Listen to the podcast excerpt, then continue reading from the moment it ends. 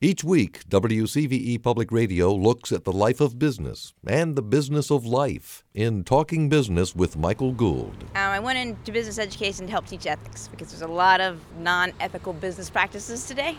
And this is a way to make a difference. You make a difference and you can help uh, shape the world. Laura Evans teaches business law at Deep Run High School in Henrico County, Virginia. She understands and teaches the importance of complete integrity in business. Laura dispenses a dose of reality to students in a course called Financial Literacy. I think it's called Life 101, basically. How to get a charge card, how not to get a charge card. You say, okay, you've got a high school education.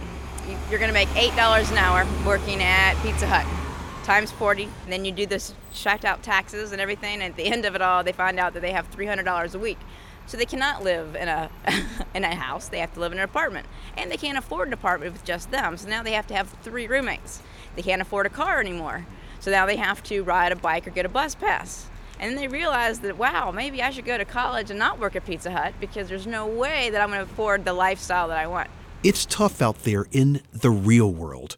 The more realistically students see how their decisions will play out in the future, the more serious and self directed they are likely to become with the decisions that they make in this moment. They can't have cable TV anymore, can't have a cell phone. So you ride a bike, you eat at McDonald's dollar menu, and you live with three people, and you work all the time. And it's, it's, it's great to have it all written down, and they freak out. Talking Business, I'm Michael Gould. Talking Business is made possible by Midas of Richmond with six area locations. Trust the Midas touch. And by The Engineers, offering a broad range of specialty engineering services for industrial, commercial, and institutional clients. Online at engineersplus.com. You'll find more Talking Business at talkingbiz.net.